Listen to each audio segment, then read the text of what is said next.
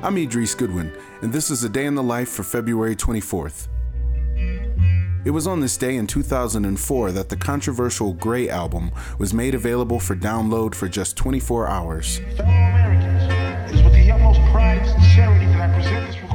Created by DJ producer Danger Mouse, the Grey album is a mashup of the Beatles' White Album and Jay Z's Black Album. Oh, Jay Z's label Roc-A-Fella made the a cappella verses to his Black album available, encouraging aspiring producers to try their hand marrying his vocals to new beats. one o'clock, two o'clock, three o'clock, rock.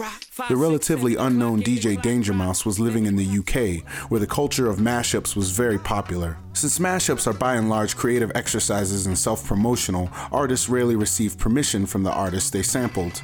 Danger Mouse never cleared the Beatles samples with EMI Records or Sony, as he never intended the album to go beyond his circle of peers. Danger Mouse. Danger Mouse.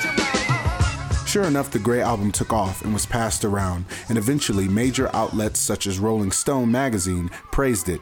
Even Jay Z, Paul, and Ringo were all reportedly fans. However, EMI Records, who held the copyright to the White Album recordings, were not pleased. EMI sent cease and desist orders to any and everyone potentially involved in its production or distribution. Danger Mouse complied, but the project had already taken on a life of its own, and in that span of time, it was downloaded over 100,000 times.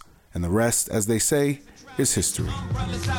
A Day in the Life is a production of Critical Karaoke, brought to you by the Idea Space at Colorado College, exploring ideas through the visual arts. Also made possible by the generous support of the Bee Vradenburg Foundation, the Joseph Henry Edmondson Foundation, and Colorado College, fostering innovation in the humanities. Find out more at criticalkaraoke.com.